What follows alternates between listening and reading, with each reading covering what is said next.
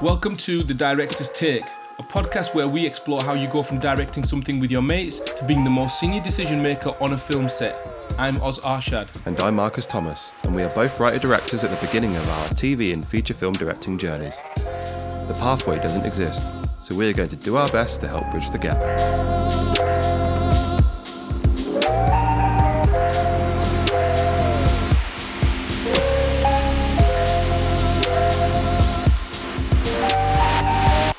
Hey, Directors Takes Peeps, it's Oz here. So this week we have Lewis Arnold, and we've had him in our crosshairs for a while. We were going to get him earlier, but we thought we'd wait.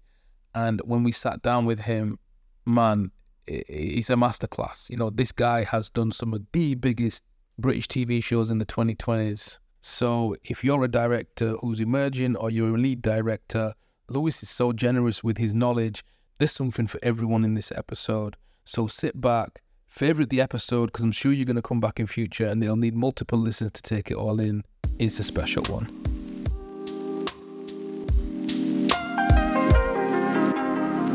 Lewis is a talented and well accomplished TV director. Most of you have probably seen his work in some capacity.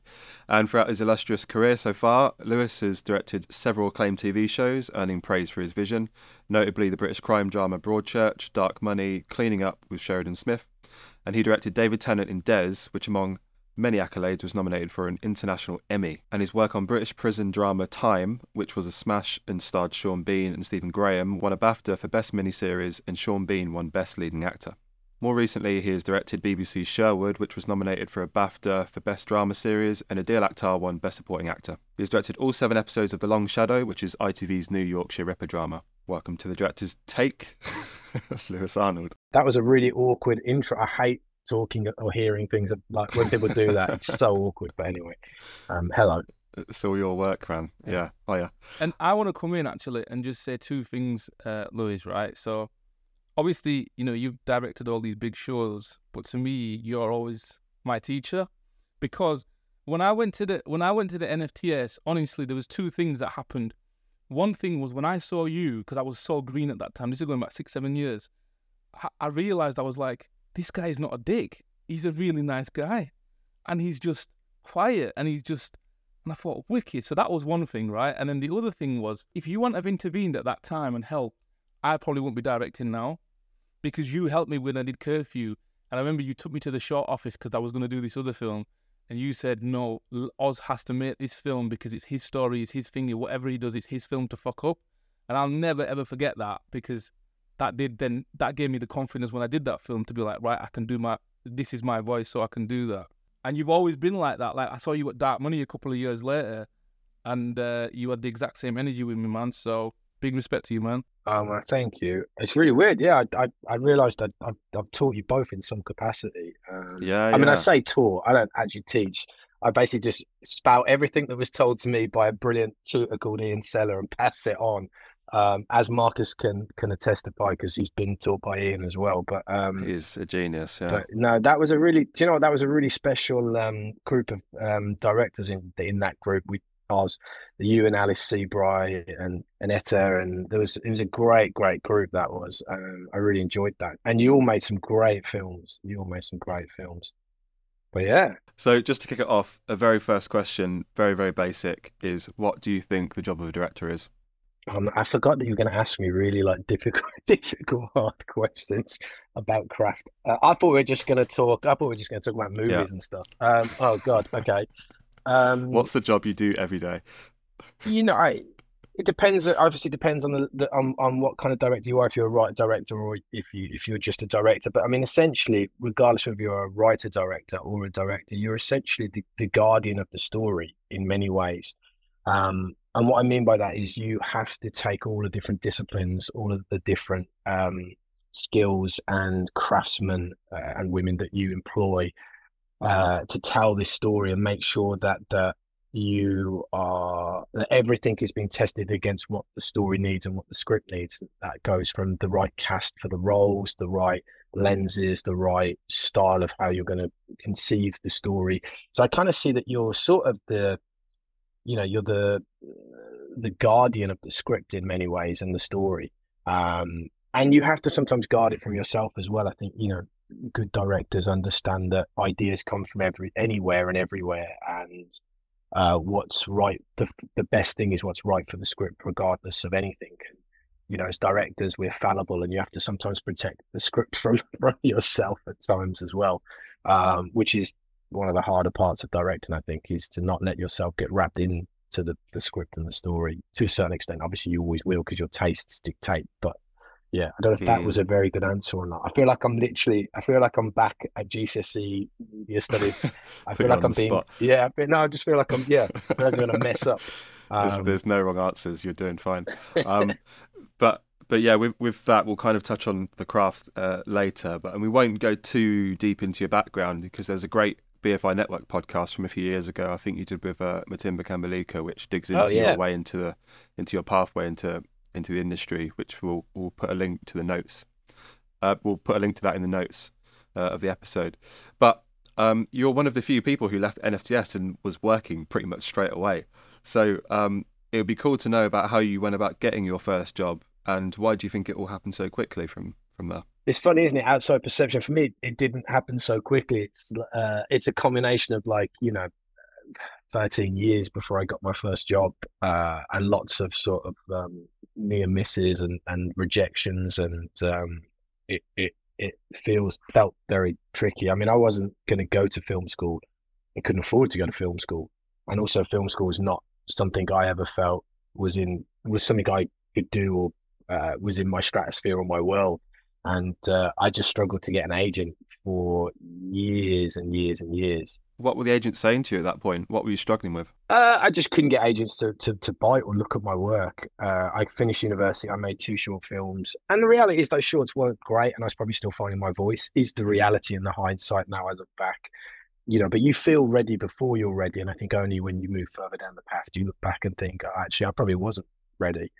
Um, and that was, you know, I, I, I developed a feature film off the back of one of the, the films and we got finance from private investors. The writer had got private finance, and um, I brutally got kicked off it. Well, first, my my friend, my best friend who produced the short, and we'd been working on this for years, got kicked off it, and then um, and then I got a call from the co-writer to say that uh, the investors wanted a, a director that directed other work, had got another film under their belt, and so they kicked me off my own film that I'd been developing for for a year or so, uh, and we'd made the short, which is the reason they were making the film. You know, we kind of made the, hmm. the, the short that, which you directed. Yeah, yeah, exactly, and um, and cast. Make it make sense. And yeah. and that was that was the big turning point for me. Was I was a first assistant director on music videos at the time. That's how I was paying my bills, and I fell into that by chance. You know, I'm a big believer in in this industry.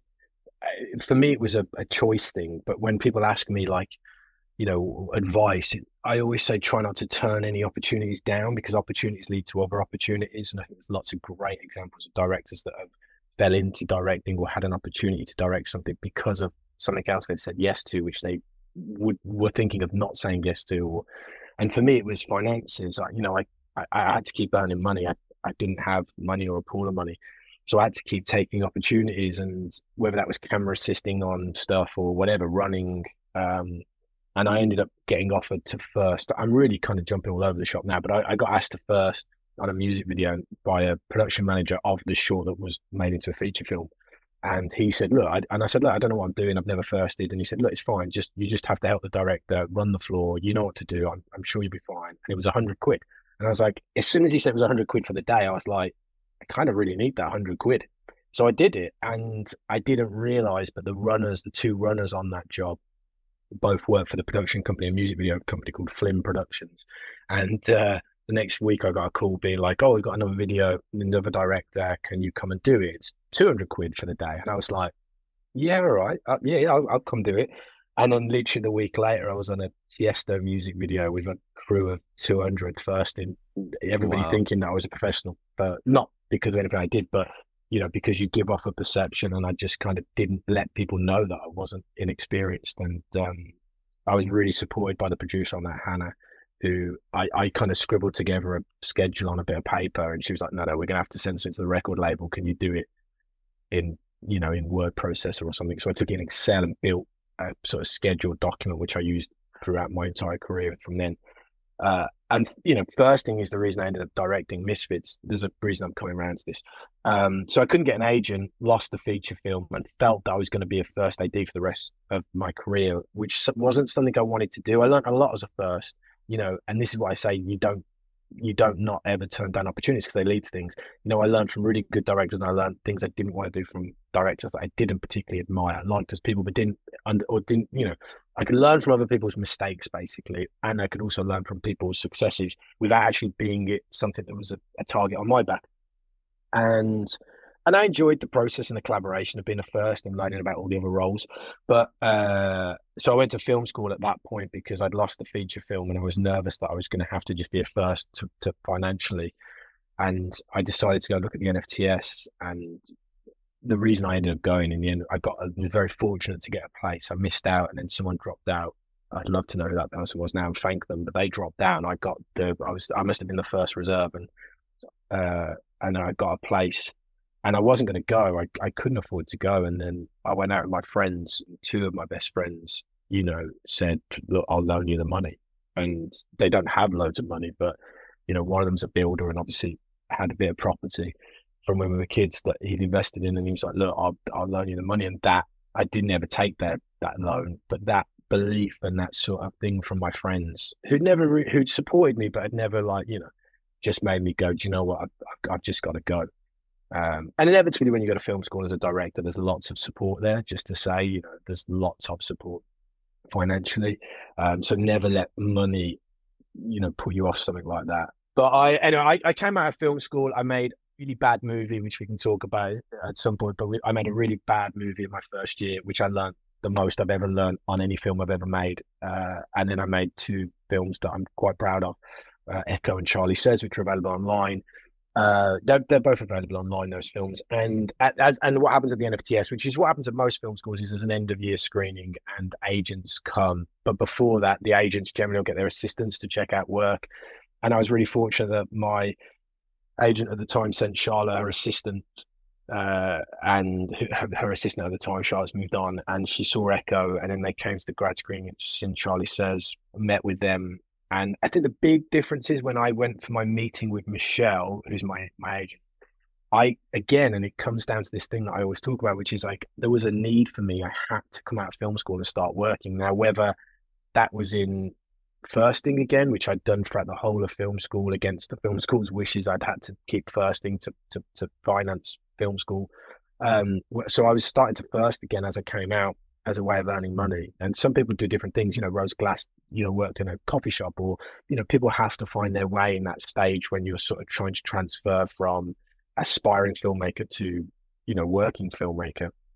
Uh, and I went into that meeting and said, "Look, I need to work." And I was a big fan of a director who'd come out of the film school about five or six, maybe seven years ahead of me, called Toby Haynes, who ironically I, I interviewed as part of uh, my director's now book. And Toby had got this reputation from everybody that I'd spoke to about. He came out of film school and then he did like stuff like he did kids shows and Hollyoaks, and he built his way up till he was doing uh, he did a really good Sherlock, and then he's just an Andor, and you know he kicked off Andor, and he's doing massive movies now. And what I, what everybody said about Toby was that he went in and didn't have an ego about what he was doing, but he went in with the attitude of if he was doing Hollyoaks, I'm going to do the best episode of Hollyoaks ever, and that rubs off on the people that you're working with that are on those shows long term. So I kind of was like, that's what I want to do. I want to prove to people I can do this, which is where you, you know, where you two are at. It's like you feel you want to prove, you have to, you feel like you have to prove to people in senior positions of power that you can do the thing that you've been wanting to do forever and you've been training to do and working towards.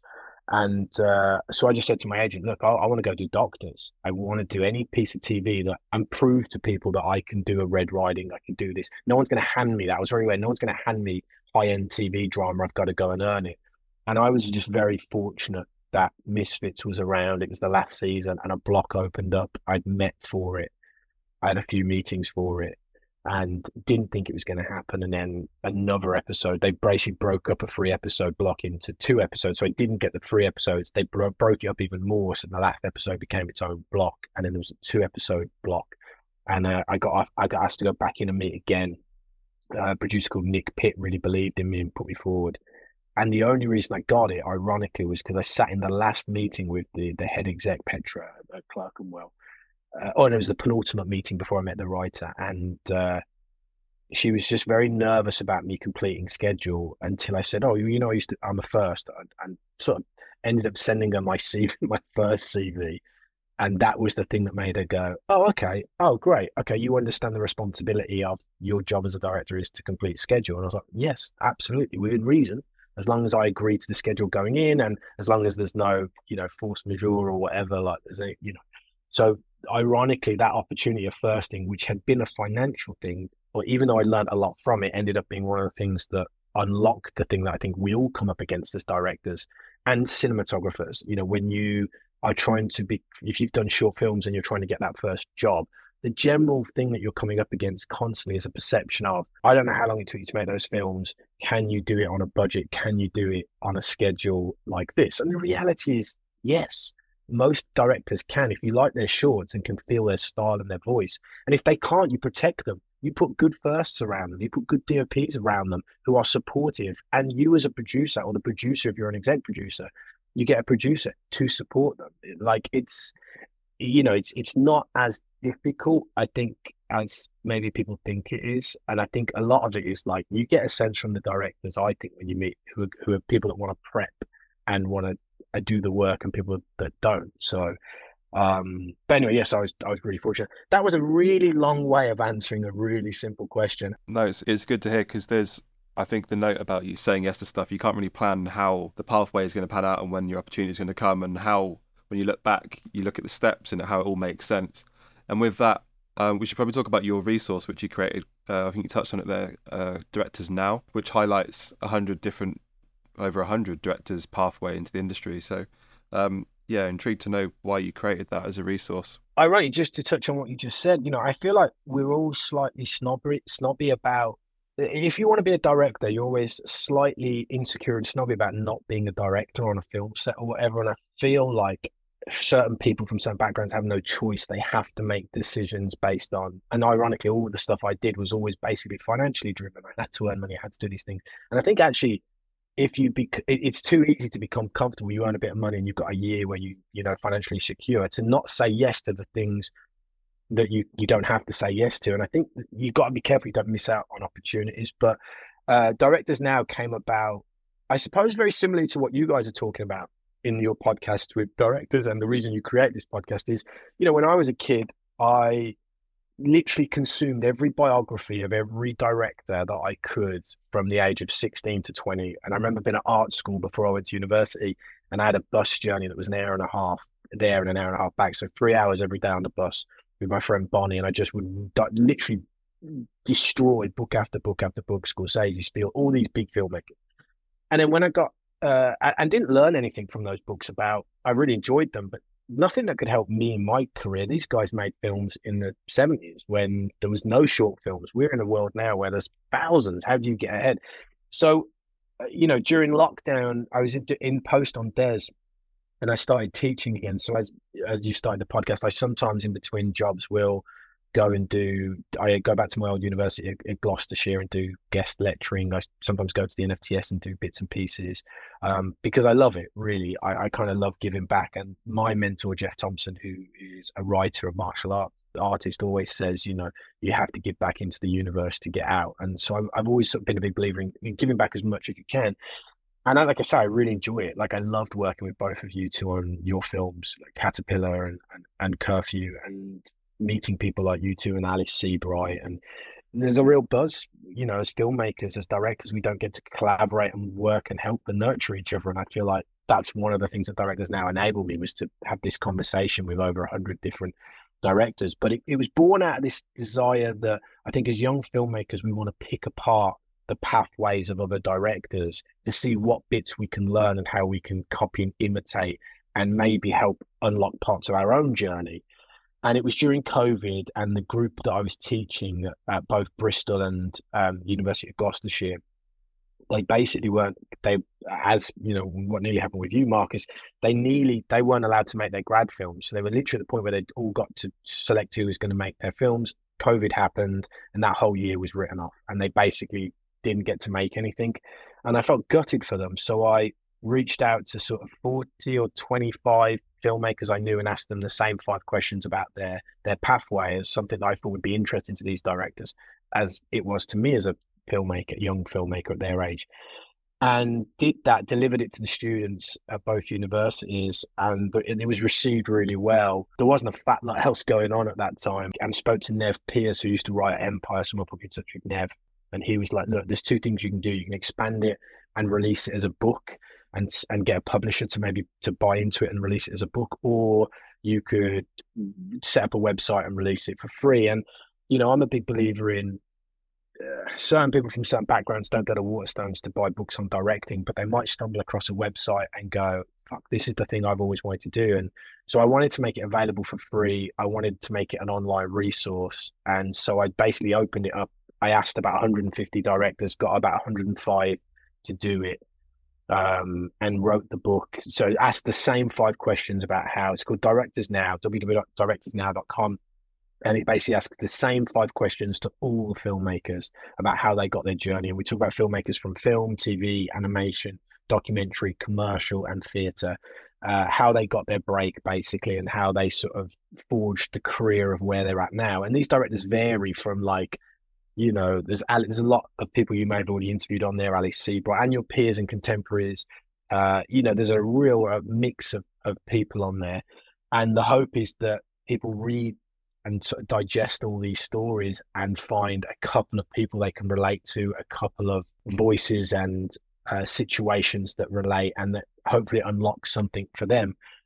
We basically NFTS because I, I have obviously good affiliations with them. I spoke to Jon Wardle about being one of six people that helped finance the website because it cost you know a couple of grand to set it all up and to ironically cost a couple of grand to proof the book and Jon Wardle and the NFTS paid for it all with no obligation, a logo on the website, and I kind, you know, I, I, sort of did as much as I could put on the book and stuff.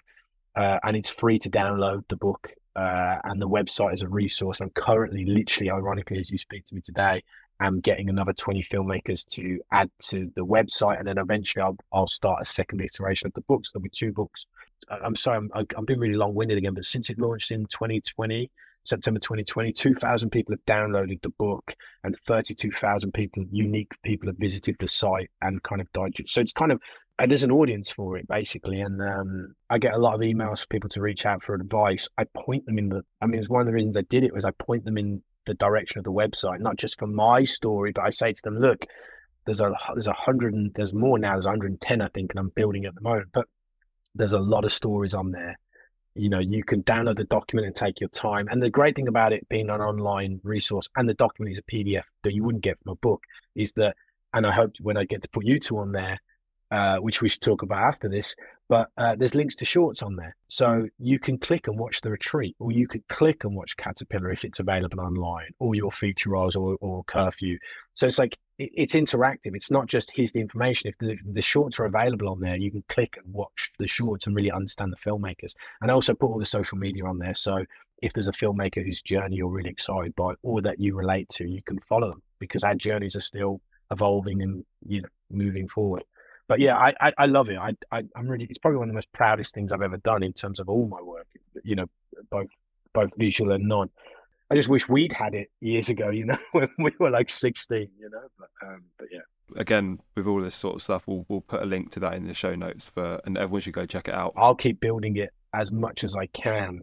It's just about finding time, and and luckily right now I'm I'm stood down, so there's a few months where I've been able to sort of chase a few people and get a few additions. So I've just added, um, you know, Phil Barantini, who's a friend of mine who did Boiling Point, the TV series, which is about to come out, the short and the feature. So he's on there now. And Azhur Saleem, who's just done After the Flood, and he's done Neil Gaiman's and Anansi Boys. There's a few more I'm adding in, in the next few weeks. But yeah, do check it out. Yeah, it's a great resource. I remember in the pandemic, I I, I spent a long time going through it. I remember you emailing me. Yeah, uh, yeah. There's some great people, and and you know what? The best thing about it is so some some directors are really brief with their answers and they're a paragraph, and then you get people like Rose Glass, Alice Seabright, who really, really uh, Andrew Cumming, like who's just made his first feature Yeah. film, which is about to come out. is great. You know, uh, Nick uh, Nick Rowland, who made his first film a couple of years ago, Calm with Horses. These people really engaged with it in a different way, where their answers are like essays, and what they're doing is they're they're giving you their souls. Rose Glass's was so. When I read Rose Glass's, it was like you know, I, as someone that's not made a feature film, uh, which is why I'm so in awe of you, Oz, because you have made a feature film, and I think it's like one of the hardest things you could do as a filmmaker, and I'm so impressed by anybody that can. Which is why when we, I remember the first day teaching you, I sort of sat down and just started quizzing you about about your feature film and being like, bloody hell, man, like you, I should be where. You. I think the first thing you said to me, why are you here? That's what. Well, yeah, because and I loved your film, I, I, your, I loved your feature as well, so I was a bit like, you know, Oh, yeah. but but they're so honest and open in the same way that Sam is in that previous podcast. I thought Sam's podcast was brilliant with you guys. So open, so honest. And these filmmakers like Sam was, have some of them have gone that far in their answers. Some less so, some sort of, you know, the, the answers are there, but and talking about their struggles. And it's really funny when you read all of the directors, you come, you know, most of them, 60, 70% of them are so open about the insecurities of being a director and how lonely it is. You know, we're the one discipline where, where how often, I mean, you two are an exception, but how often do you get to sit on another director's set?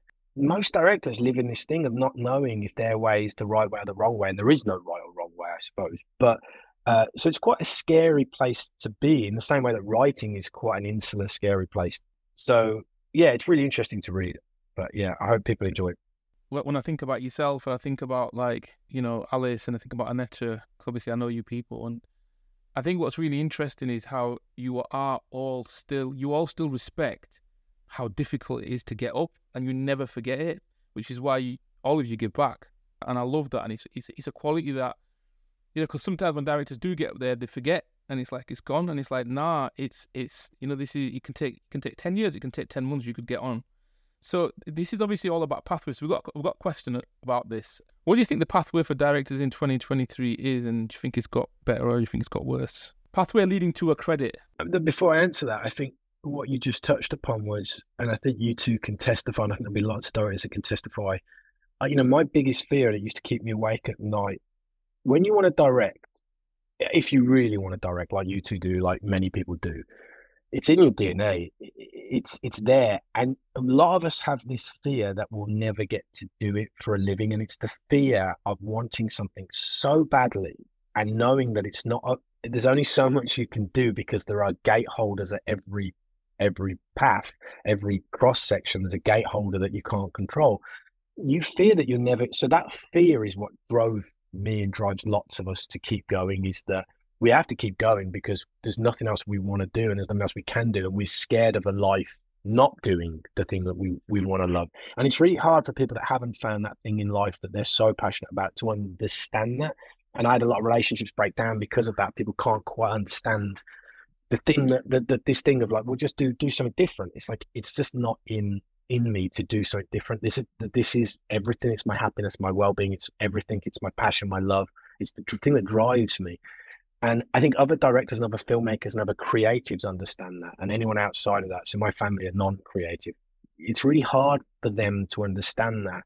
And that's why it's really important. And I kind of stress this to I think both of you when I worked with both of your groups is that we have to as directors form networks of support. So when you talk about Alice and Annetta, and it's like you have to form support networks because, like I said earlier, it's, it's just a moment ago, it's, it's quite lonely and it's quite easy when you get to a gate that's closed to to constantly feel like the gate's never going to open. And you have to have support networks of people going through something similar. And that's one of the great things about film school. It's one of the great things about schemes and but you can have it just by finding a clique of people you make short films with. It's just about finding support network networks, people that understand. In terms of that big question you've asked me, you know, I answer it quite a lot. You know, even in the sort of, you know, I graduated in 2013, so coming up to 10 years this year, or it is 10 years this year that I got my first TV credit. Um, so in, in the 10 years since I graduated to now, I think a lot has changed. It feels like, uh, you know, we've spoke about this uh, as a, as the three of us, but it, it, it feels like there's less opportunities right now, which is mad. but it feels like there's less opportunities unless you're self-generating stuff to get a break. So when I came through, there was coming up. I never got one. I got down to the last the last round, and we did a weekend workshop, and I unfortunately didn't get one, but lots of people did. Luke Snellin got one, and really great filmmakers who then went on and got uh, Mad Fat Diary. And so there was this thing that Channel 4 used to do called Coming Up, where you'd make a half an hour film that was aired on Channel 4. Now that's a credit, and the only people that was open to were people that didn't have a credit. So immediately you'd got something where producers watched them, and then they changed it in like 2016. Mahaya Bella did one. They changed it and they made just one, and it was a 60 minute. And I thought that was a real shame because whilst that was great for May, it wouldn't have changed anything if May had done a brilliant 30 minute one alongside another five filmmakers. So schemes like coming up don't appear to be there anymore, which is crazy because you think Netflix, Disney, you know, Black Mirror in a way could be they could do a version of Black Mirror which was for young aspiring writer and directors. You know, look at the horror genre. There's not enough there's not enough genre filmmakers supported, full stop. In TV, it's like if you're not doing drama, like where where's the genre? Uh, you know, like, I, I can't believe the BBC don't go. You know, BBC Two don't go. No one's doing anything about this, So even Channel Four and go. Look, we're going to do a half-hour weekly slot for six weeks with six new writer directors in the form of genre, whatever genre that is. Um, so I feel like there's less out there on television available. There's the the schemes. There are less. You know, also when I graduated from university, so we're talking many years ago now. Uh, you know, there was used to be the film councils, not just the UK Film Council, but there used to be the screen agency, so Screen West Midlands, Screen Yorkshire, you know, and they created every year they did eight shorts for ten thousand pounds a short, which was nowadays, if you think about digital technology, that's like a twenty-five grand short. Most people I know are now having to finance their own short yeah, films. Yeah. It's so difficult to finance your own short film. Uh, and the the pressures and burdens that puts on. So, of course, the only people that can self finance short films are people that have got money. So, where's all mm. the people that the working class boys that can't afford to self finance a film? And if someone can finance a film for 50k of their own money, how are they going to compete against someone that's making it for two grand shot over a weekend? So, it's like there's a real disparity because there's a lack of, and there is stuff out there. Creative England are doing their best, the BFI are doing their best you know, people are trying to, to Disney and, and and the NFTS, obviously, Marcus, you're currently on one of doing stuff. There is stuff out there, but I do feel there's less out there now than there used to be. Um, so I think it's got much, much, much more difficult. And and the other reason it's got difficult, and not to scare anyone, because I think there's lots of positives as well, which I'll, I can come on to, but is that you're now competing in a market that is quite flooded. How do you, the big problem now is how do you get your short film noticed? It's the big thing now. There's so many. I get sent thousands of shorts, you know, thousands. I, I can't watch them all. It's just like I can't watch, you know, I get a lot of shorts by actors, I get a lot of show reels. I just can't can't watch it all unless there's a reason to watch it. Like it's I can't. There's just not enough time there. There's so much content out there. So how do you get your stuff noticed? You know, I was saying to you earlier, Sam's stuff. I, I contacted Amit after Sam's podcast because I thought Sam's podcast was brilliant that you did, and watched all of his shorts and was like, why isn't this guy? What this guy's body of work is so brilliant and tonal. Like I can see exactly what he can do, and it's like he even needs a brilliant piece of writing that they go, it's this voice, or he needs to self-generate. But it's like those shorts are brilliant. Like, and it's yeah. like it's where's the opportunity for someone? Where's like the opportunity that? for someone to to, yeah. to break through? And, and Sam actually recently did a did a uh, an evening actually with with Amit where they actually showcased the trilogy um, in London. I went down for it, and I was like, "That's what he's having to do. He's to, he's to get his short to get it noticed. He's having to put yep. on a night himself, self generate, self generate. Yeah, to look at his work. That entrepreneurial side of it is is obviously pretty pretty important. And I know it's hard because not everybody's not everybody's like that. You know, a lot of people introverted. And Sam won't be the only Sam out there as well. No, right? there'll be loads of Sams out there. Well, there are. I mean, like you, you know, you, you look at you two, like you're you're primed to to direct something now. Where's the which is why there's you know what you're talking about in this podcast and this idea of how you it's that thing we're all interested as aspiring filmmakers is how you how you make the transition. Like what what is that? And the reality is there is no clear cut way. There is no there is no singular way. That the path is different for everybody. And the reality is it's it's it's the journey before you think. So at this point, it's who you've met along the way, the experiences, and the attitudes. And unfortunately, in 2023, you know, like if you were a dick five years ago, that stuff carries now. Mm, mm.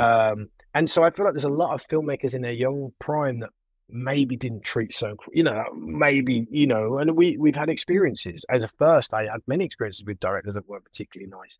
It, you know, so like, there's a there's that you know uh but there are there are there are examples of people doing uh, brilliant things and making it happen. And uh, but every time i think about them they're like they're people that have self like you say entrepreneurially self-generated. Like i think of dreaming whilst black. Phenomenal. I interviewed him when i saw the web series. He's on directors now he wrote this series and they've just made it as a a quite cheap bbc comedy show that as in they've not given him loads of money to make it but he's now like it, and it's brilliant. I mean, it is really, really good, and it's really successful. It's like there are people doing it, but it's like where are the opportunities for those people? So I'm not. I do self-generate, but because I'm, I don't write and direct, so I have to work with writers. It it's hard. It would have been harder for me now to get a break, you know, because I, you know, when I tried to get a break, I was I couldn't get doctors, so I worked as a runner on doctors. It's a show set in Birmingham, filmed in Birmingham, my hometown I'd been a runner on it. I knew load of the team on it. I just graduated from film school. I was like, I'll get a block of doctors. Doctors is the entry level BBC show. They came back and said, now we're looking for experienced directors. If the entry level shows are looking for experienced directors, where do directors go who don't have a credit to get experience? Same with Hollyoaks. I went to Hollyoaks after Doc because I said, it's a young, skewed show. I'm 28, done this in my body of work and they were like, "We're looking for experienced directors." Again, if the the entry level soap shows don't want to know, how do you get in? You know, how do you get in? And the reality is, there's not as many misfits being made in the world. Where I think there's shows where they take chances on young filmmakers. You know, Banana was another example. I would have got Banana regardless of whether I'd done Misfits or not, because Russell wanted short filmmakers, regardless of whether they made anything, to make them as sort of individual short films that were part of a larger TV series. We need more bananas. We need more misfits. Uh, and there's, a room for it. Like I said, you could totally imagine coming up, being re. They, there should be a coming up on Channel 4 and a coming up on BBC and a coming up on ITV. It doesn't cost much, 50k. And each of them can have a different remit. Ch- Channel 4 can go, we're just going to do hard, gritty drama. You know, uh, Netflix could do it and go, we just want genre, 30 minute genre pieces. And I'm sure there are lots out there, but Bush, you know, when you speak to when you speak to execs, and, and, and do you bring this up, and, and, and what sort of responses do you get? Yes, yeah, we talk we talk a lot about about um about the issues. Uh, the reality is, it's it's the execs, the execs, it's it's the channels and the commissioners that need to create the space. You know, execs are quite open to giving uh chances to newer filmmakers they're excited by if they've got the material for that. So obviously, if they're doing The Crown or stuff that's bigger scale, they're more nervous to bring in a, a new director. I think we talked about this earlier. I mean, I can't remember the name of the producer now, but it was the guy that gave Brady Hood his, his break on Endeavour. A lovely yeah. producer. I can't remember who it was. I have to go back from my email. We had a, we had a coffee and I was and we were talking about it. And I said it's really smart to give a new director, not a new a director that's not got credit, the first block. Now, most exec producers don't give the first block because that's the lead block and that's where everything's set up. But I was saying, as someone that's done first blocks, mid blocks, you know, like I did mid blocks on uh, Misfits and and then Human Series One, compared to doing lead blocks, you know, yes, lead blocks, you have to make a lot of the creative decisions and choices, but you've got time and you're supported because everybody's in pre production. When you're on a middle block, everybody's filming, you're on your own pretty much with your DOP and whatever. It's harder. You can't be as supported. So, actually, giving somebody the bigger shows where there's more support and money kind of makes more sense if you if you're excited by the filmmaker. So, whereas the reality is, I think we spoke about this, giving somebody a new low budget show is probably more difficult and more likely for them to fall down and, and struggle because there's not the support and the infrastructure. So I don't think it's a case that you can't give a new director a big show. Um, you can if you can support them. That's all it is. Like we all need, even di- like any director needs support. A newer director, by support, probably just needs people around them that are sympathetic to the fact that they've they've never been through it and they just need that support of a nurturing and a good producer and a good first and a good DOP can do that. You know, I look, I have massive sympathy for the filmmakers trying to transition now, including you two. It is doable. People are doing it regularly though. you have to stay proactive. You have to keep making stuff, which is really tricky. Um, and you have to keep the, the big things. You have to keep trying to go for generals. It's really funny how like generals I had six, seven years ago are now coming to fruition. And you have to go into those generals going, they're just generals. There's no guaranteed work out of this, and not trying to force work out of the generals. Um, but I do think there is, there is, there, there, there are people cutting and making it through. Ali Seabright is a perfect example. Came through with some shorts, developed something, and and sort of did sex education, sat in the writers' room on sex ed. You know, one of the big things I'll say, and this is something I genuinely believe in. A lot of filmmakers and directors now that I've spoke to in the last sort of few years that have just coming through in the last two years, um, as a, as uh, Salim have just put on, and there's a, there's a quite a lot on there. A lot of them have done second unit, so have shadowed a director or have said to a director, "Can I be considered for second unit directing?" Um, or gone to producers and said, you know, like so they've gone in with a lesser. They're not asking to kick it off. They're not asking to direct it. They're, once you've got some second unit behind you, I think Isabel Sieb did um, second unit on something and then got a show. I know she got commission that she self self generated. Um, but there's quite a few on there who did some second unit stuff. You're getting paid and you're learning on someone else's time, and you're you're, you're hopefully being mentored a little bit as well by the the, the director that you're you're uh, you seconding for you or you doing second unit for. So that's that is actually in TV. I don't know what it's like in film and commercial, but in TV, that's that's something that's really sort of come around because what's happened is the money's got squashed. People don't want to cut scripts anymore so what happens is if you're if you're a good first, you're going, we can't shoot all this on main unit. We need to pull some of this into second unit. And then the, there is a bunch of days across a block of four or five weeks where there is second unit. You know, ironically, on the thing I just did, um, my old tutor, who's now wants to um, move back into directing, Lesley Manning, who's a brilliant director um, and a wonderful human being, she did all my second unit on uh, the Long Shadow, and she was amazing.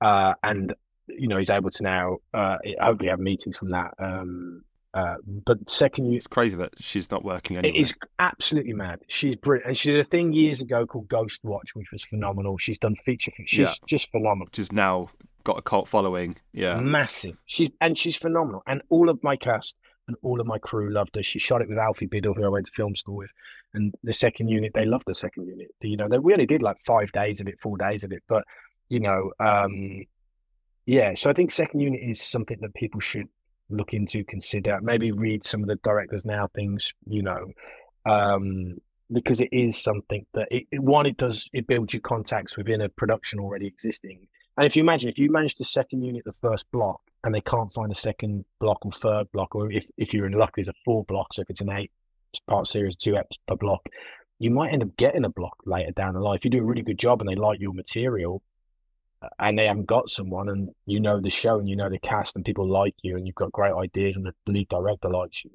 it's a really good way. Don't go in with expectation, just go in with the, what you're doing and, and things sometimes just open up.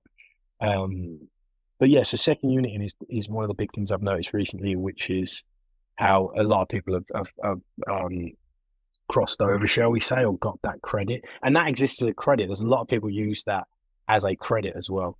Yeah, that's what we're seeing as well. It feels like the way forward. Um, I, there, there needs to be an acknowledgement of its importance, I think, and as in like an acknowledgement of the importance of that being part of developing talent.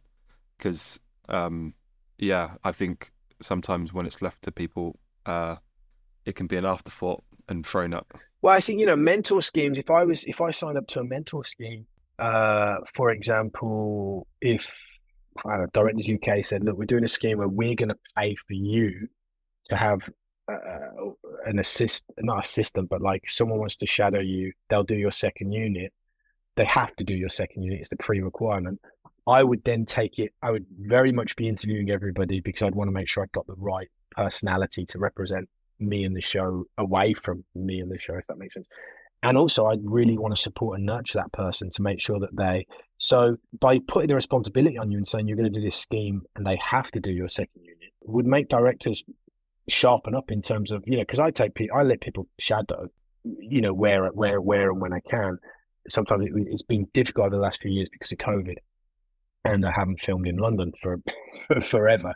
Um, so it's been quite tricky. But um, and where I can, the people I have been mentoring, I've got on other shows with other directors I know if I'm not filming, so they can at least be on sets with other directors. I let people shadow me, but there's no pro- requirement for me to, you know. And I remember Johnny Allan, who's on directors now, who's an NFTS grad, who helped me out and graduate. I taught him a little bit, I think, but we just met via um, mutual friends, and he helped me out, introduced me to a couple of people, and then he graduated and was looking for a break asked me if he could shadow me, and I was, I was doing cleaning up, and he did a couple of days on cleaning up, and it just so happened on one of the days I had loads of stuff we needed to pick up, and I left him with a camera and some people for like four hours, and he shot a load of this sequence for me. And I said, put it on your CV, and and uh, I got in trouble by the producer, I think, for doing that, the executive for doing that, for saying he put it on his CV, but he did it. I mean, like, and also if he didn't do it, I don't know who else was going to do it. Um, but he, you know, he's doing, he's smashing it now. He's, he's the lead director of The Devil's Hour on Amazon. He's done loads of stuff, and you know, uh, so I think second, you know, sometimes shadowing can, without the acknowledgement of second unit, can lead to stuff. The only reason I did it was because maybe like having you two on the floor. Like I trust and know your work inside out. Whereas if I don't know the, if I've just let someone shadow me because they've, you know, uh, perchance you're less likely to do it unless there's schemes where yeah, and the great thing is the way schemes can work is it. I I would love my second year director to be with me for pre-production so they can see what we're doing and even do a week with me shooting so they can get a feel for the kind of material I'm getting. The problem is that costs the production money.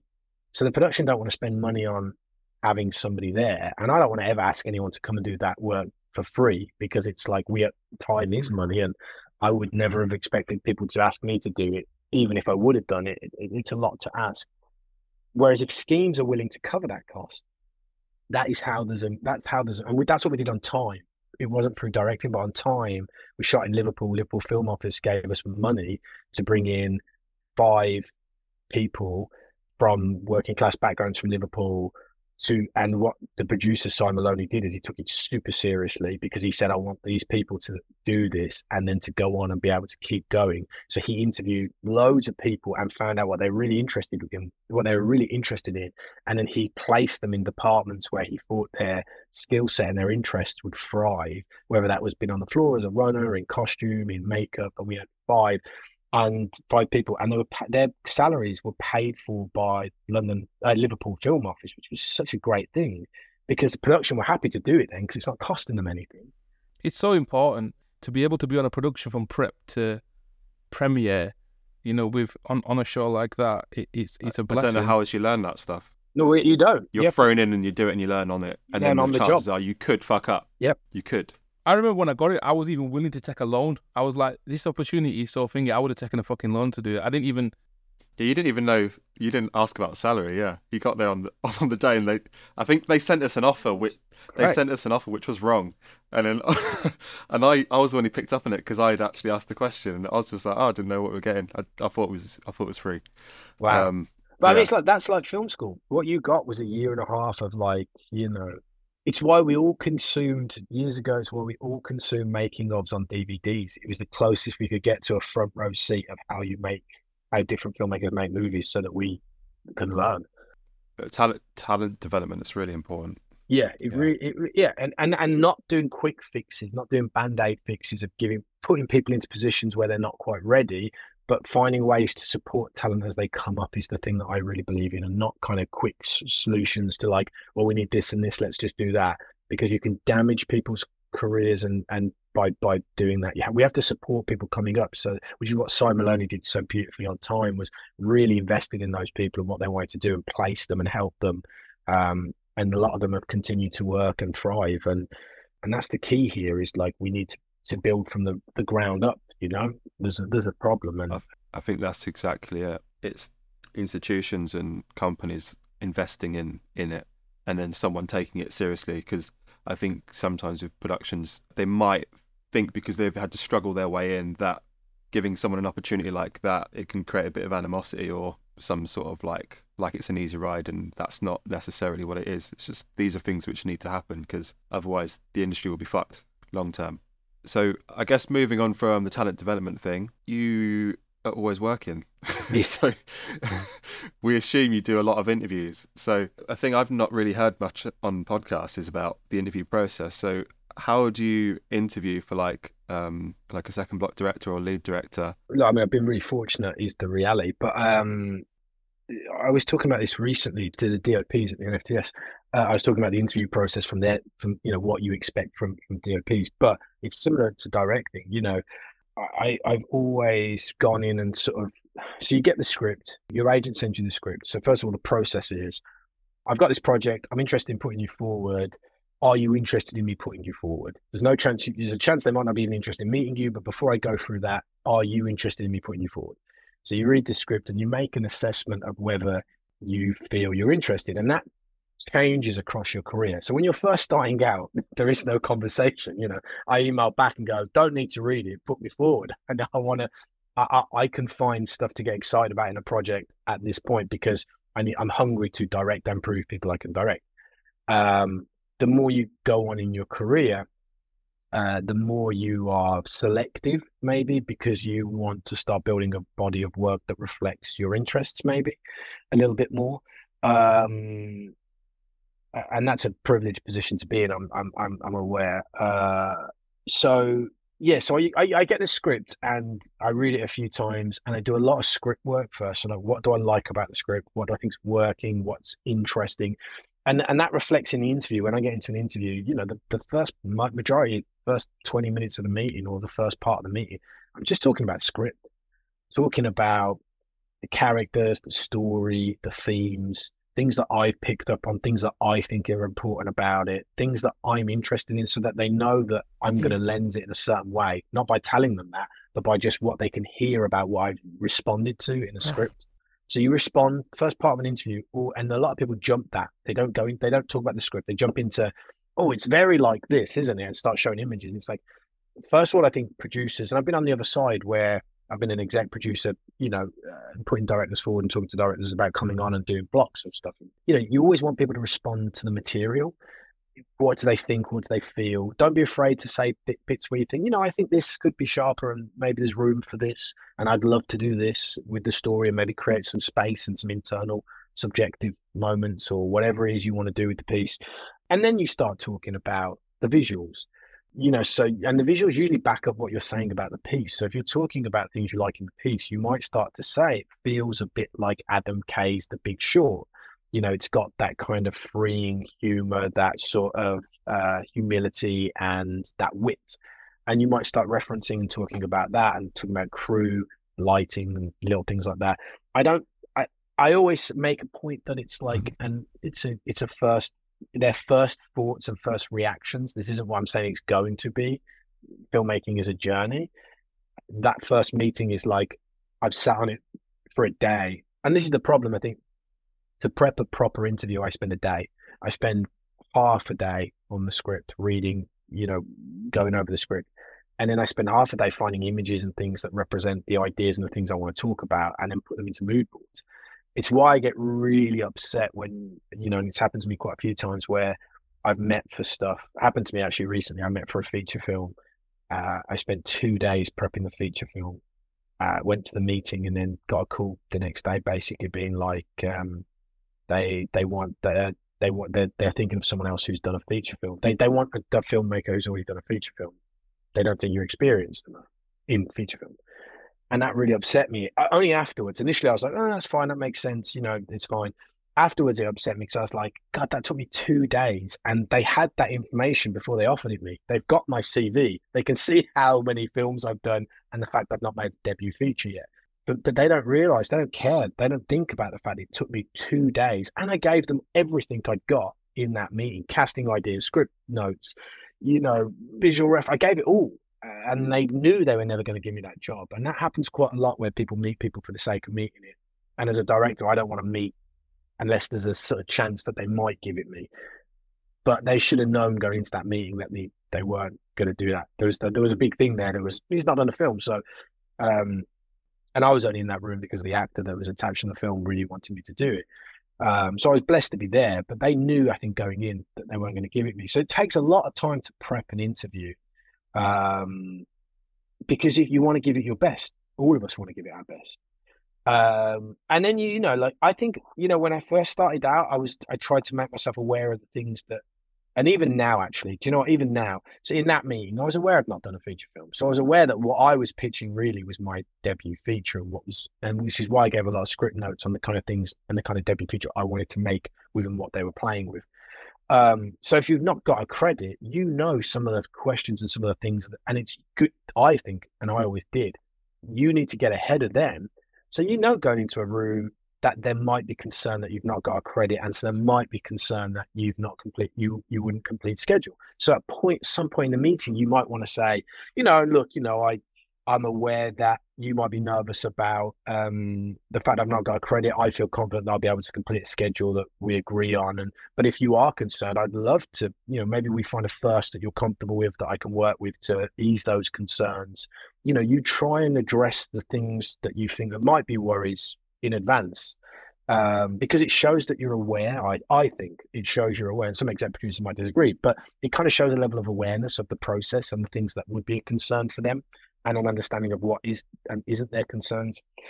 So, like for me, I get a lot of that with tone.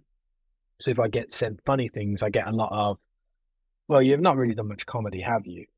And so I'm aware of when I'm pitching on stuff that's lighter tone that that's what I what I'll come up against uh, and used as a kind of reason for not getting it.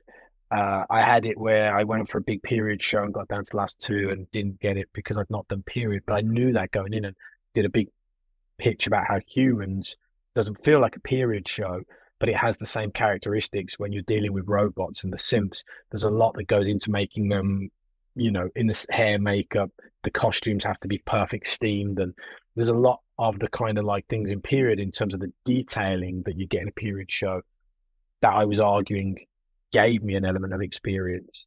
So even though they said that was one of the reasons, I kind of flagged why it wasn't an issue. So if I, I don't think I got that because I don't know where to give it me. Maybe they didn't think my work was as good as the person that did. But I, I negated the worry, hopefully. So the reason I didn't get it was because of a perceived worry they had. The reason I didn't get that job was because I wasn't the right director for it at the end. They got someone that was more right, which is totally cool. I'd prefer to lose out for that reason that I'm not the right director than a perceived worry that has not been talked about in the room. Because the reality is, if you don't talk about it, they might not talk about it, and it's left unsaid. And it might be the reason you don't get it, and you don't want to not get it because of a reason that's not been discussed. So if it's comedy that I'm not going to get it, I might put them in put them in touch with some of my work that is more comedic, or that or talk about why I feel I can bring humor to this and what my strengths are and how they will help the other elements of the show. Um, so yeah, and then and then that's kind of the meeting really, and you'll kind of meet you'll meet you go through processes. So early on in my career, you know, you'll meet you'll meet a producer first generally, the, and when you're when you when you're sort of starting out or trying to get your first credit, and you've only got your shorts, generally the producer is trying to find new talent they found you, they're excited by you. Your first hurdle is to get them excited by you as a person as well as them excited by your work. And then they then take you up to exec producer level, you meet the exec producer levels. Sometimes it's that's as far as you go. In the case of Misfits, I met Nick, then I met the execs, and then I met the senior exec in the show, runner slash creator, Howard, and then I got the job. Um, and that sometimes with me now, it's, you know, like, and then it gets to a point in your career where you, uh, sometimes you just get offered stuff like, would Lewis, would you consider this? And you still have to, this is where it gets tricky because you still meet because they have to, you have to check that you're the right person for it. But those meetings are weird because you're not pitching against other directors where you know you've got, you know. So in those meetings, I still try and do the same thing, even though it's like it's an offer if you're interested in this, you know, you still go into those because the key thing is I want to make sure that if I've read something and I want to do it and I don't know the people I'm making it with and they've offered it and said, Would you be interested in doing this? I want to make sure that my version of an interpretation of what they've given me matches with what they're expecting and wanting to make too. Because the reality is if that comes together and you have that meeting and they're like, Oh well no, we saw it as being black and white with, you know, this and that and you see it as very colourful and saturated and then what's the well, okay, well we very much see something very different here and so there's no point continuing. Um, because that's the big thing in filmmaking across when that first question you asked me, you know, what does a director do?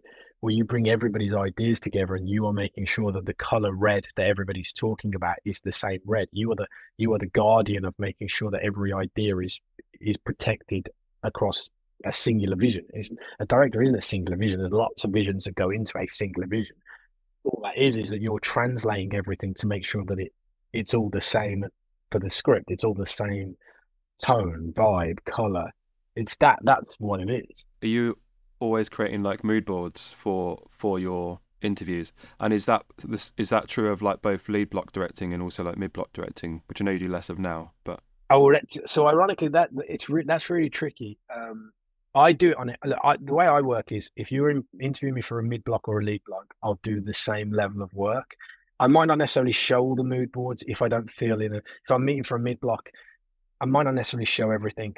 Uh, for example, humans they were already filming, and when I went for my interview, I hadn't realised that they'd announced the cast. So I was talking about casting ideas and things, and I but I said to them, I said, look, and I think I realised just as I went in and saw that they'd announced the cast the week before, and I went in and said, look, I came up with all this just as a response to the script. So I hadn't, there's no pre knowledge here. I know you've got a cast, but just to give you an idea of what I was thinking and feeling so you can understand the tone of what I'm talking about. I had it on a job. And again, I don't think I got the job because I don't think they liked me or my work or I wasn't right. Where the reason they gave my agent was that I went for a mid block or something and they said, he came in and pitched and presented as if he was presenting the lead block and we've already got a lead block director. But it's like I, I kind of said to my agent, was like, oh, maybe you went in too prepared. I was like, but how can you talk about a show when you've not seen anything? You're just reading a script. How do you present your? I could have just sat there and talked about the script, but it doesn't show what I'm about or ideas. I wasn't saying it had to be this. I was just saying this is my response. Yeah, it sounds a bit harsh to that. Well, and it might have been that my response was so far away from where they were going that they were like, he's but it, it it didn't have to. What I wasn't saying to them is it has to be this. I was just saying this is my response, just so you can see that I can respond to material and have ideas, and you know. Um, so it's really tricky. Like, but my theory is that happened to me once, and I would prefer to go in and have that note than go in and lose a job because I hadn't done enough. Do you see what I mean? So it's like that's on them. They didn't give it me because they felt I'd done too much work. They felt this, they felt that eh, like I don't know how I could have pre- pre- prepared that meeting any differently unless I just sat and spoke about the script, which maybe I should have done. But sometimes when you're talking, you want to illustrate what you're talking about with mood boards. And the reality is, I continue to do so. The job I'm on at the moment, you know, we we did.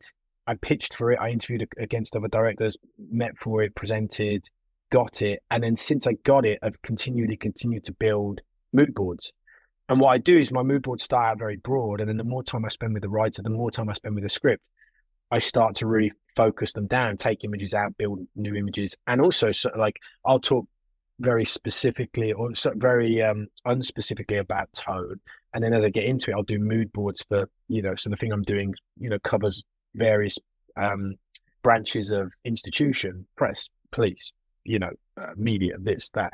So I might start to do mood boards around different institutes or whatever.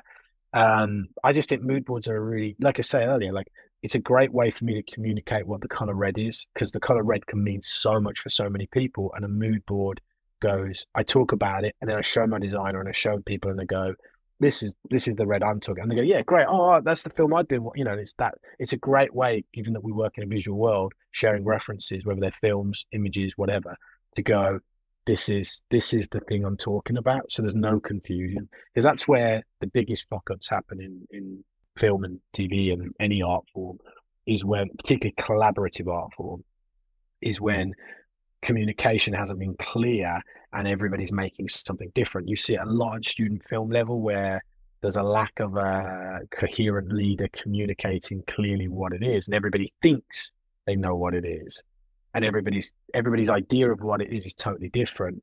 Happens on ironically happens on big big TV shows as well, where you hear horror stories of execs getting rushes and getting weekly assemblies where they're like, "This is not what we thought we were going to get," and it's because it hasn't been clearly communicated. And I think if I show you the color red on a bit of paper, unless there's a difference in terms of your your colorblind or whatever, there's no way we can argue differently when I present you that same color red in the rushes and the weeklies. Do you know what I mean? So a lot, a lot of what you're saying though is is is what we witnessed on you know House of the Dragon in prep was about you know everybody being on the same page with like the color red. You know, we had it with we we saw it a lot with wigs, like you know wigs in different scenes and and and hero wigs and this that and the other, and that not being communicated and becoming a big fucking thing, becoming a real big thing, just simply because the departments were not aligned with the director on what it was, and because they've got experience, they know like, well, what do you mean? Do you mean this or do you mean this? Because this is a hero wig, this is not, and there's a fucking ten grand price difference between the two. And you want to do this thing which is going to fucking destroy this wig. That can't be done. You need to think about your sequence so we can swap it out, and then that takes time. The specifics of it is. It's why I think you know, like tests are great. I always try and do camera tests the week before we start filming because then I'm making sure that the, that everybody's agreeing on for me the color palette the, the the the, the styling it forces costume and makeup to put things on camera that they're like you know and ironically the biggest mistakes are generally when there's been no prep and things have happened at a rush with no full communication i mean the big thing i do which i think you should do on every project i don't know if i made you two do this i, I definitely have made other years do it. Um, is we basically page turn the scripts I think we did do it with you. I think we did Yeah, with all of you yeah, in the room Yeah. where we basically everyone picks a character and you page turn the scripts in the room. Now I do that with my crew, but we don't read the dialogue. What we do is we go through each scene, and it's really hard when you're doing seven hours of telly. That takes two days. And Jane Featherstone was the person that made me do this when we did cleaning up. She was like, "We're going to do this thing where you're going to page turn in front of all of the HODs." And I was really kind of like, not against it, but I was like, I don't understand why. I feel like I'm constantly communicating to them, and I'm on, I'm across. And I did it, and I was like, afterwards, I was like, Jane's a genius. Like the reason you do it is because it's the only time you have all your HODs together. And, ironically, when I think about it, we did it at film school. I did it with Charles as an Echo because we were all together in the studio. Because at film school, you're in a big studio, you're all together all the time. We constantly would sit around a table and page turn the script. And so we did that on cleaning up. I did it on the last thing, although we only had six eps. We did all six before we got the seventh. And what that does is I literally page turn each scene and I give over information, things I'm going to change, things I'm going to add, and they ask questions. And what generally happens is costume and makeup go, Uh, about this scene, we're nervous about how many SAs, how many SAs are you envisioning, envisioning? And I go, well, look, I'd love to, if we can afford it, I'd love this many. And then the AD team go, oh, okay, well, we might need extra people. When's that day going to be scheduled? And they make a note and then they know what they've got to ask the first layer. But going through that takes two days, and a lot of productions are mm. nervous of why are we paying people to sit in a room for two days with the director page turning, but they're the most invaluable. And if you, if I'm going to do a short again, it's or whatever. If whatever I do, I do that now as part of the process. It's something I have to do now. Is it, and it's horrible for me because I feel like when I first started doing it, I felt like I had to have all the answers. And now I don't feel like I have to have all the answers. I feel like I'm communicating everything I've got to where I'm up to in the process. And if there's things I can't answer, I'm like, come back to me. I'll have an answer on that. But I need, but I try and keep people like the writer in there and other people that I can lean on and go, are you happy if I do this? So again, it's just making sure everyone's on the same. I mean, all this, the big thing about filmmaking is, and I don't want to teach people to suck eggs, but if that is the correct terminology of that phrase, but I still don't know what it means. no, normally I, I, I just hear people use it and it sounds smart, and I'm dyslexic, Yeah. so I always steal a phrase. But it's everything I'm saying on this on on this podcast. Like I don't want to basically like sound like um, and I, I I hope I don't do this when I when I teach and when I sort of talk to, people. Is like the thing about filmmaking. I said this. when you guys talked about this earlier. Like it's the same regardless of whether you're doing a big movie, you're doing a big TV show, or you're doing a short film or a commercial. It's a director standing with an actor or talent in a, in front of a camera, trying to figure out how to tell us or convey a story or a message. It doesn't matter if you're on House of the Dragon or you're on a 30 second Ad- Adidas commercial or you're on a short film or you're on a TV show. It's the same thing. And so all the things we talk about, it's like it's the same process, just blown up or shrunk. And so like everything I'm saying isn't and shouldn't be new. Maybe the interview process because there's a there's a thing where if you've never been through it, you've never been through it. But everything else, if you've made a short or you've made anything, the process there should be nothing alien about the process. There's more people, but when you shut it all out and all the noise, and when action is shouted, it's you looking at a story being told for a camera with talent, generally, right? It's the same, but there's a disillusionment that it's not. And you guys will have witnessed being on the biggest show on the planet that doesn't matter what show you're on.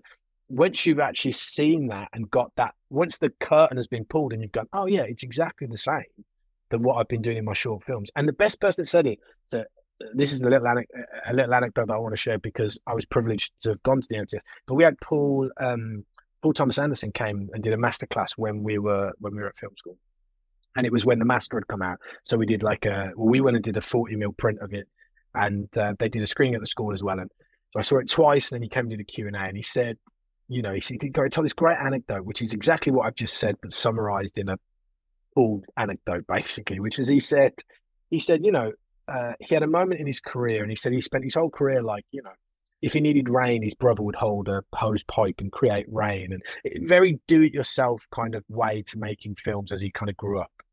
And then he said he's on Magnolia on the biggest film of his career with the biggest movie star in Hollywood, Tom Cruise, and he's behind his monitor, and he said, and I felt really overwhelmed. Uh, and he, he probably tells it better on a podcast somewhere or somewhere out there. But he said, I was sitting behind the monitor and I was really overwhelmed and really, and it was a sequence where it starts raining frogs and, you know, all hell breaks loose. They said he looks up from his monitor during a take, and there's two guys on ladders just throwing plastic frogs at Tom Cruise.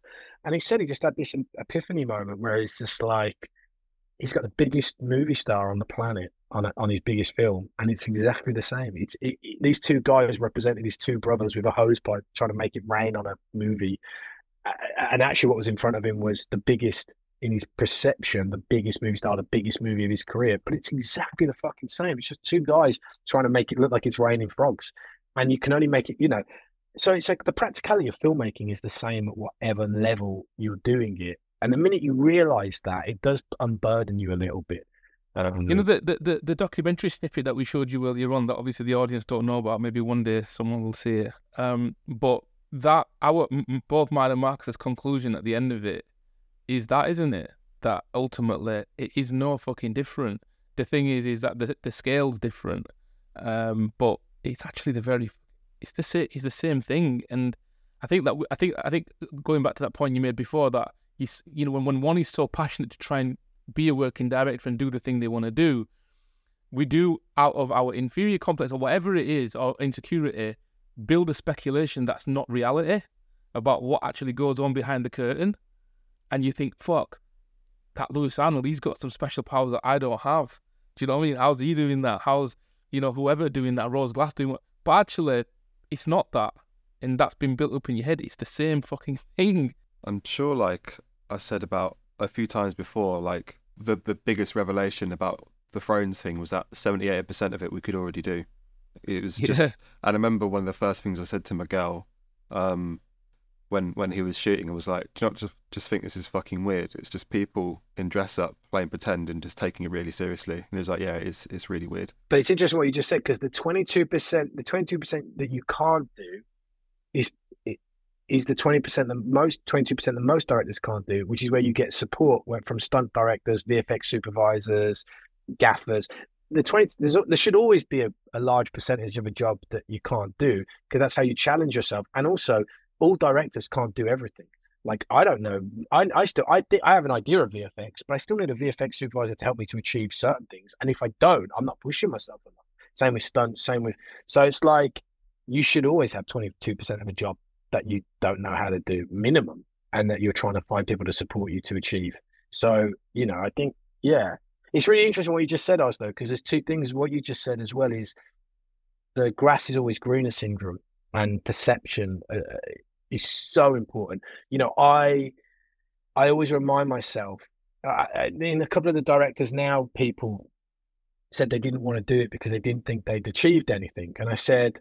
I said to them, there's always people below you that look up to where you are and want to be where you are, but you're too busy looking from where you are, looking to where you want to get to think that you've not achieved anything. And I said, it's really important that you guys and wherever you're at, whoever it is, lay down the foundations of your journey early. Because if you just do it at the point that you think you've reached somewhere where you, it's acceptable to do it, people have missed the journey, you know. So you have to lay these things down as you're going.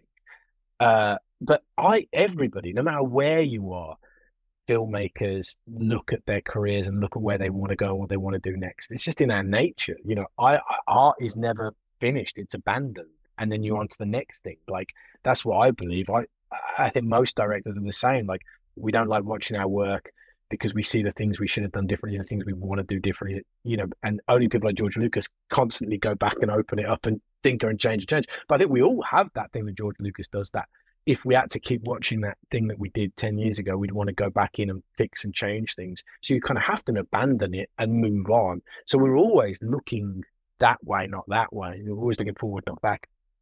So, but I feel like it's really, this is this thing that I was talking earlier about having a group of people and a network of people to understand that. Because if you're on your own and you just feel that you're always looking up, it could be quite depressing. But understanding that people that you admire are also having that same feeling, it's like that feeling doesn't go away.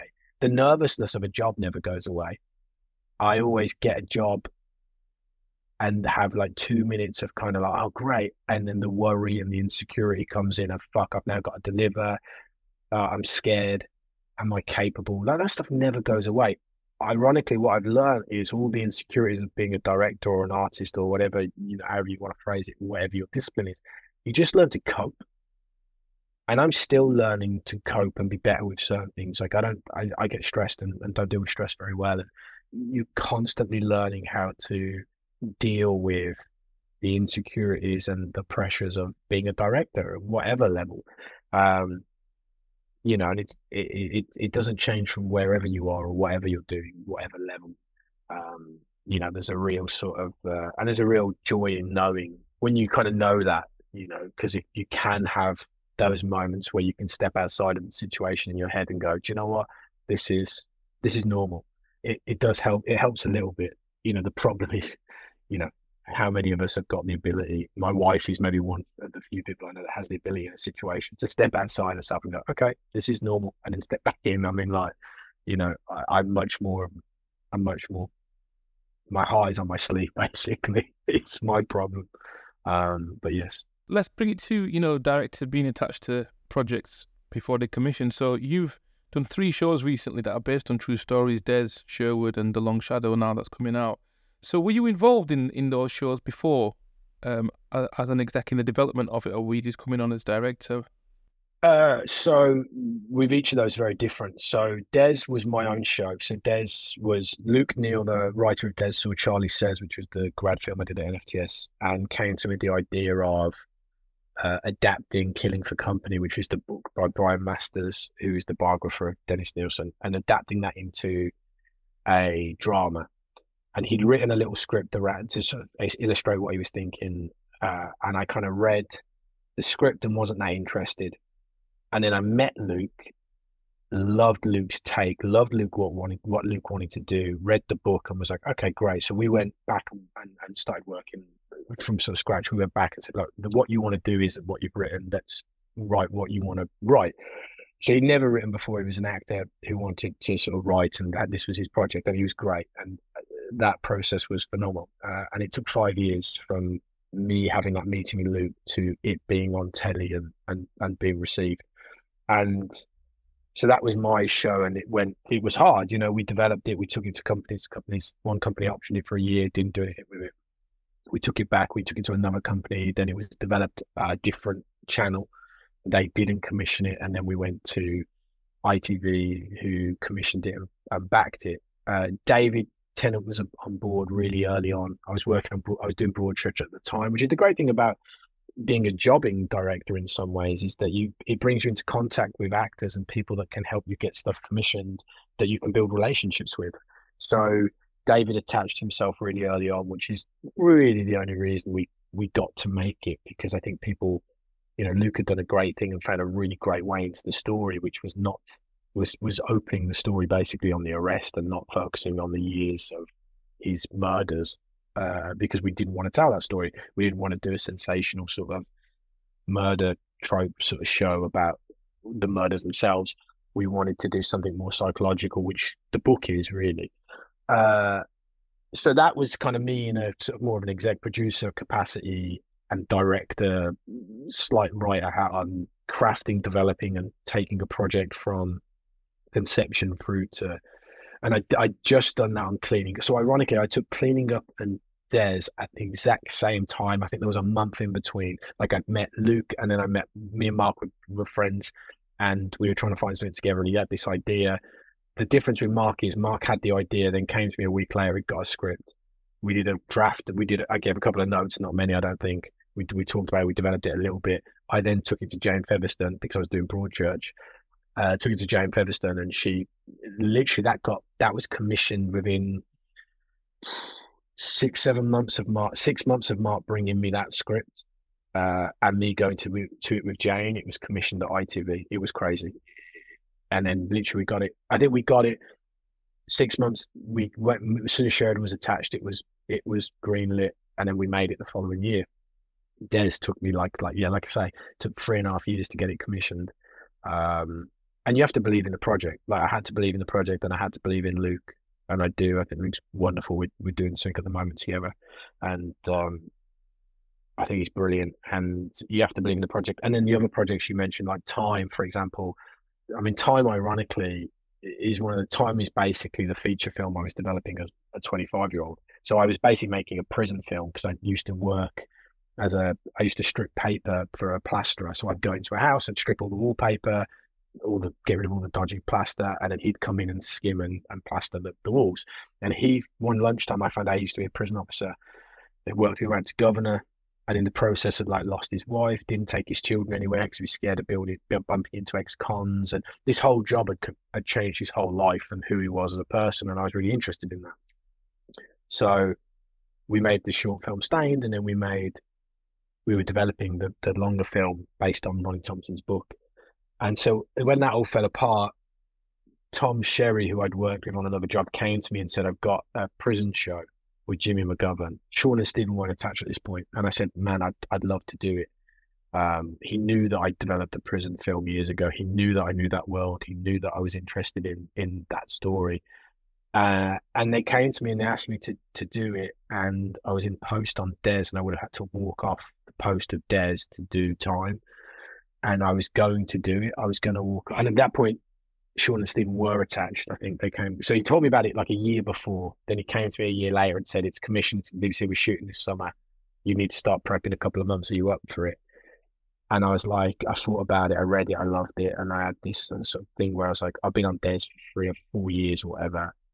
Can I walk away from it at the stage we're in post? I just didn't think I could. And I really considered it and I let go of it and said, no, I can't do it. And then fortunately for me, unfortunately for the, the director that was on it, the director that they got on it, COVID happened. That guy uh, had a, a, pregnancy or something. He, uh, him and his partner were having a baby. The pregnancy ended up in coming now where the new shoot dates had moved back to. So they lost their director. They parted ways with their director. And so I got a call being like, will you come and interview for it? So um, I went and interviewed uh, against other directors for the job, and um, I, I just I, I really went for it. I really felt like it was a full circle moment for me, like that that was my show to lose, and I really went for it. I was really fortunate. Uh, Jimmy Tom Sherry, the exec producer, who's a good friend who I'd worked with as a producer, had said to me, who knew about he'd developed Des for a year at a company and loved it, and they locked in the end. We we had to we we parted ways amicably. Um, because it wasn't it just wasn't quite working and they saw it differently than how and Luke saw it.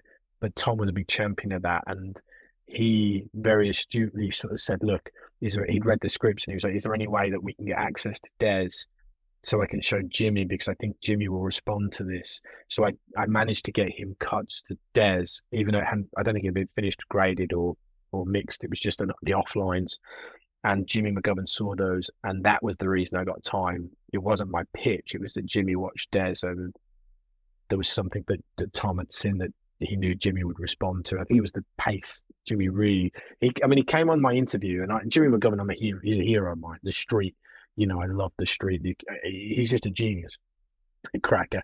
But he, I came on the the interview and I said, "Oh, Jimmy, I'm such a fan." And he went, "Oh yeah, great, great." He went, "Man, tell me your editor. Wow, Des is so well edited. Who's your editor?" And my editor is a genius. Sasha Sasha Spark is a genius. So we spent the first half hour of the interview just talking about how much of a genius my editor is, and the pacing of, of Des and how I said that you know Sasha would fight to cut scenes instead of cutting scenes like that we cut holes. And it was easier for me to do that on something like Des because it was my own show.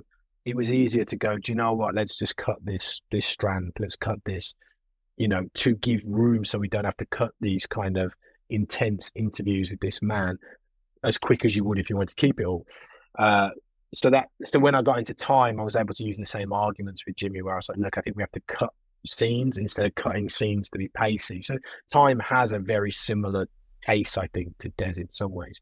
Des is brilliant, man. I've I've got it on DVD. It's a tremendous piece of work. I think, and I think that what one of the things that really like stuck out to me when I watched it was how the tone permeated through everything into how he acted, into how your camera moved, everything. It was fucking brilliant, man. Right. I mean, it was a like, great team. It was, um, yeah, it was a great team. I always talk about whenever there's a there's a one there's a really there's a shot in it that I'm really proud of. That it's just not me, like it's not mine. It's like it's the interview where Des has decided that he's no longer going to cooperate with the police, and it's like a a wide that slowly pushes into Dennis's face as he says no comment, and that was one of those perfect examples of, you know, you have a plan going in as a director and then you go onto the floor, you rehearse it with the actors and you talk about it with your grip and you enable your team to feel they can be creative. And our grip Robin, uh, an old grip, been been around for years, and I, he I tried to continually liberate them by sending them shot lists and allowing them to put ideas forward.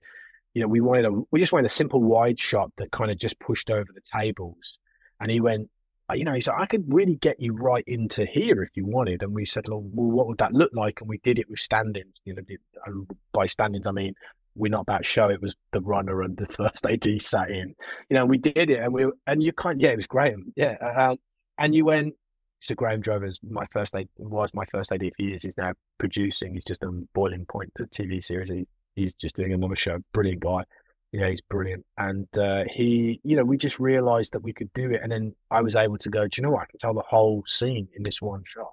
And then that meant that we had a, you know, two hour window for that scene. We did it in 45 minutes. We, because we had great actors that knocked it out of the park in two takes as well. And, and then we had time at the end of the day to spend on something that we might have had to do in a rush where we we're like, right, let's. So it's about, you know, it's a great example, Des, of of the team, and that time was similar. The team just working together to unlock and and not being kind of uh, closed off to sort of changing the plan. Um, and then Sherwood, just to, to, finish, Sherwood was very much a. They came to me with a project.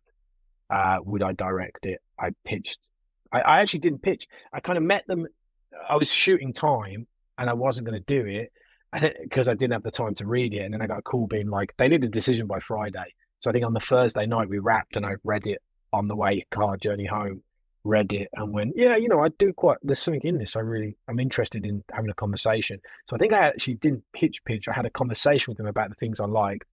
And then I had a separate meeting with James Graham, the writer, and uh, had a bit more of an idea of what I was thinking and feeling. And then they, they offered it, they offered me, and originally they wanted me to do all six, but I, um, I'd just been away from my kids. We just, ironically, when I was I was just about to have my second child, and I didn't want to be in Manchester for you know eight months. So I said, look, I said, and it worked out really. I said, look, I'd love to do the first block and then bring in another director to do the second block.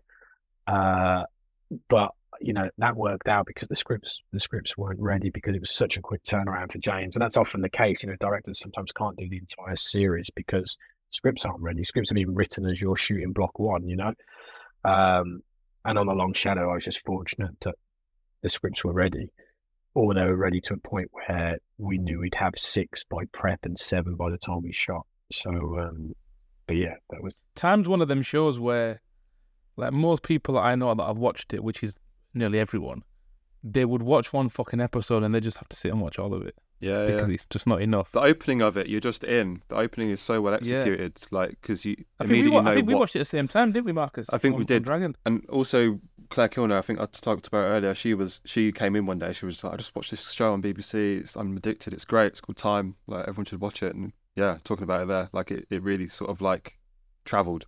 Oh yeah, I mean it's it's great. I mean there are people that watched it, my family included, who uh, who watched it and then um, didn't watch anything past episode one because you know, we tried to put hope in there, but it is a harrowing watch. I'm aware that it's. I think a lot of my work is is not particularly easy. Um, yeah, so it's like there were people that sort of admired it but didn't follow through with it, and you know, we're lucky to have an audience of one. So, you know, I'm grateful for anybody that that watches really. But um, I know that my stuff won't appeal to everybody. But there were people that kind of got to the end of it one and was like, "Yeah, I can't do anymore. This is too too harrowing. It's too." Um, is too too hard. But yeah. So we want to dig into your process a little bit. Um, Okay. and we want to just talk about. So say, congratulations, Lewis, you got a job. What's the first thing that you do? You know, how how did you break? Do you break scripts down when you're doing something like Time or Long Shadow or Des?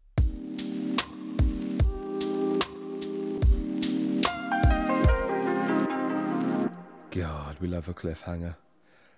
So that concludes the episode with Lewis for now. So make sure you tune in next week and we'll we'll dig down further into the craft for you all. It's going to be packed full of nuggets, I'm sure, as ever. So if anyone does happen to be listening, get your questions in at the director's take at outlook.com and we want you to tell us what you want to know about directing or the film industry at large and we'll do our best to tell you. We want to shape this as a resource for you, so do get your questions in and reach out to us on Instagram, which is the Directors Take Podcast, and also on Twitter or X, which is at Directors Take. And leave us a review. Please, please, please leave us a review. It helps so much. And share on socials, do all that fun stuff. We're a new podcast and we need all the help we can get. So I think that's it. Until next time, keep learning, keep failing, and keep the faith.